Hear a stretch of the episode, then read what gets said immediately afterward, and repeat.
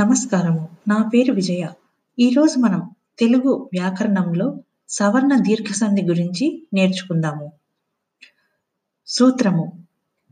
ఆ ఈ ఊ రు లకు సవర్ణములు పరమైనప్పుడు దీర్ఘము ఏకాదేశముగా వచ్చును. ఇక్కడ సవర్ణములు అనగా సమానమైన వర్ణములు అని అర్థము.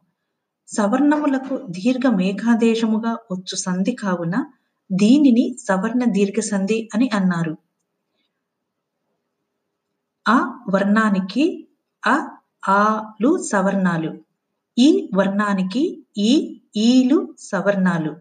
వు వర్ణానికి ఉ ఊలు సవర్ణాలు. రు వర్ణానికి రు రూలు సవర్ణాలు. ఇక ఇప్పుడు మనం ఉదాహరణలు చూద్దాము. మొదటగా ఆ సంబంధించి. ఆ ప్లస్ ఆ రామాలయం. విద్యార్థి. రామానుజుడు. మహా ప్లస్ ఆనందం మహానందం. అలానే ఇప్పుడు సవర్ణములో ఈ కారమునకు సంబంధించి. కవి ప్లస్ ఇంద్రుడు కవీంద్రుడు. కవి ప్లస్ ఈశ్వరుడు కవీశ్వరుడు. మహి ప్లస్ ఈశుడు మహీషుడు. మహి ప్లస్ ఇంద్రుడు మహీంద్రుడు.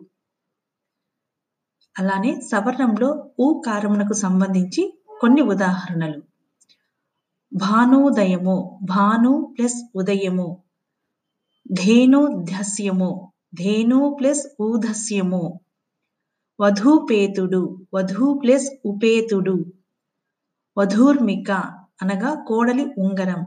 వధూ ప్లస్ ఊర్మిళ. ఇక ఇప్పుడు సవర్ణ దీర్ఘ సంధిలోనే రు అనే సవర్ణమునకు సంబంధించి కొన్ని ఉదాహరణలు. పితృ ప్లస్ రుణము పితృనము విన్నారు కదా ఈరోజు మనం ఈ ఎపిసోడ్లో సవర్ణ దీర్ఘ సంధికి సంబంధించి ఆ సంధి యొక్క సూత్రము కొన్ని ఉదాహరణలు.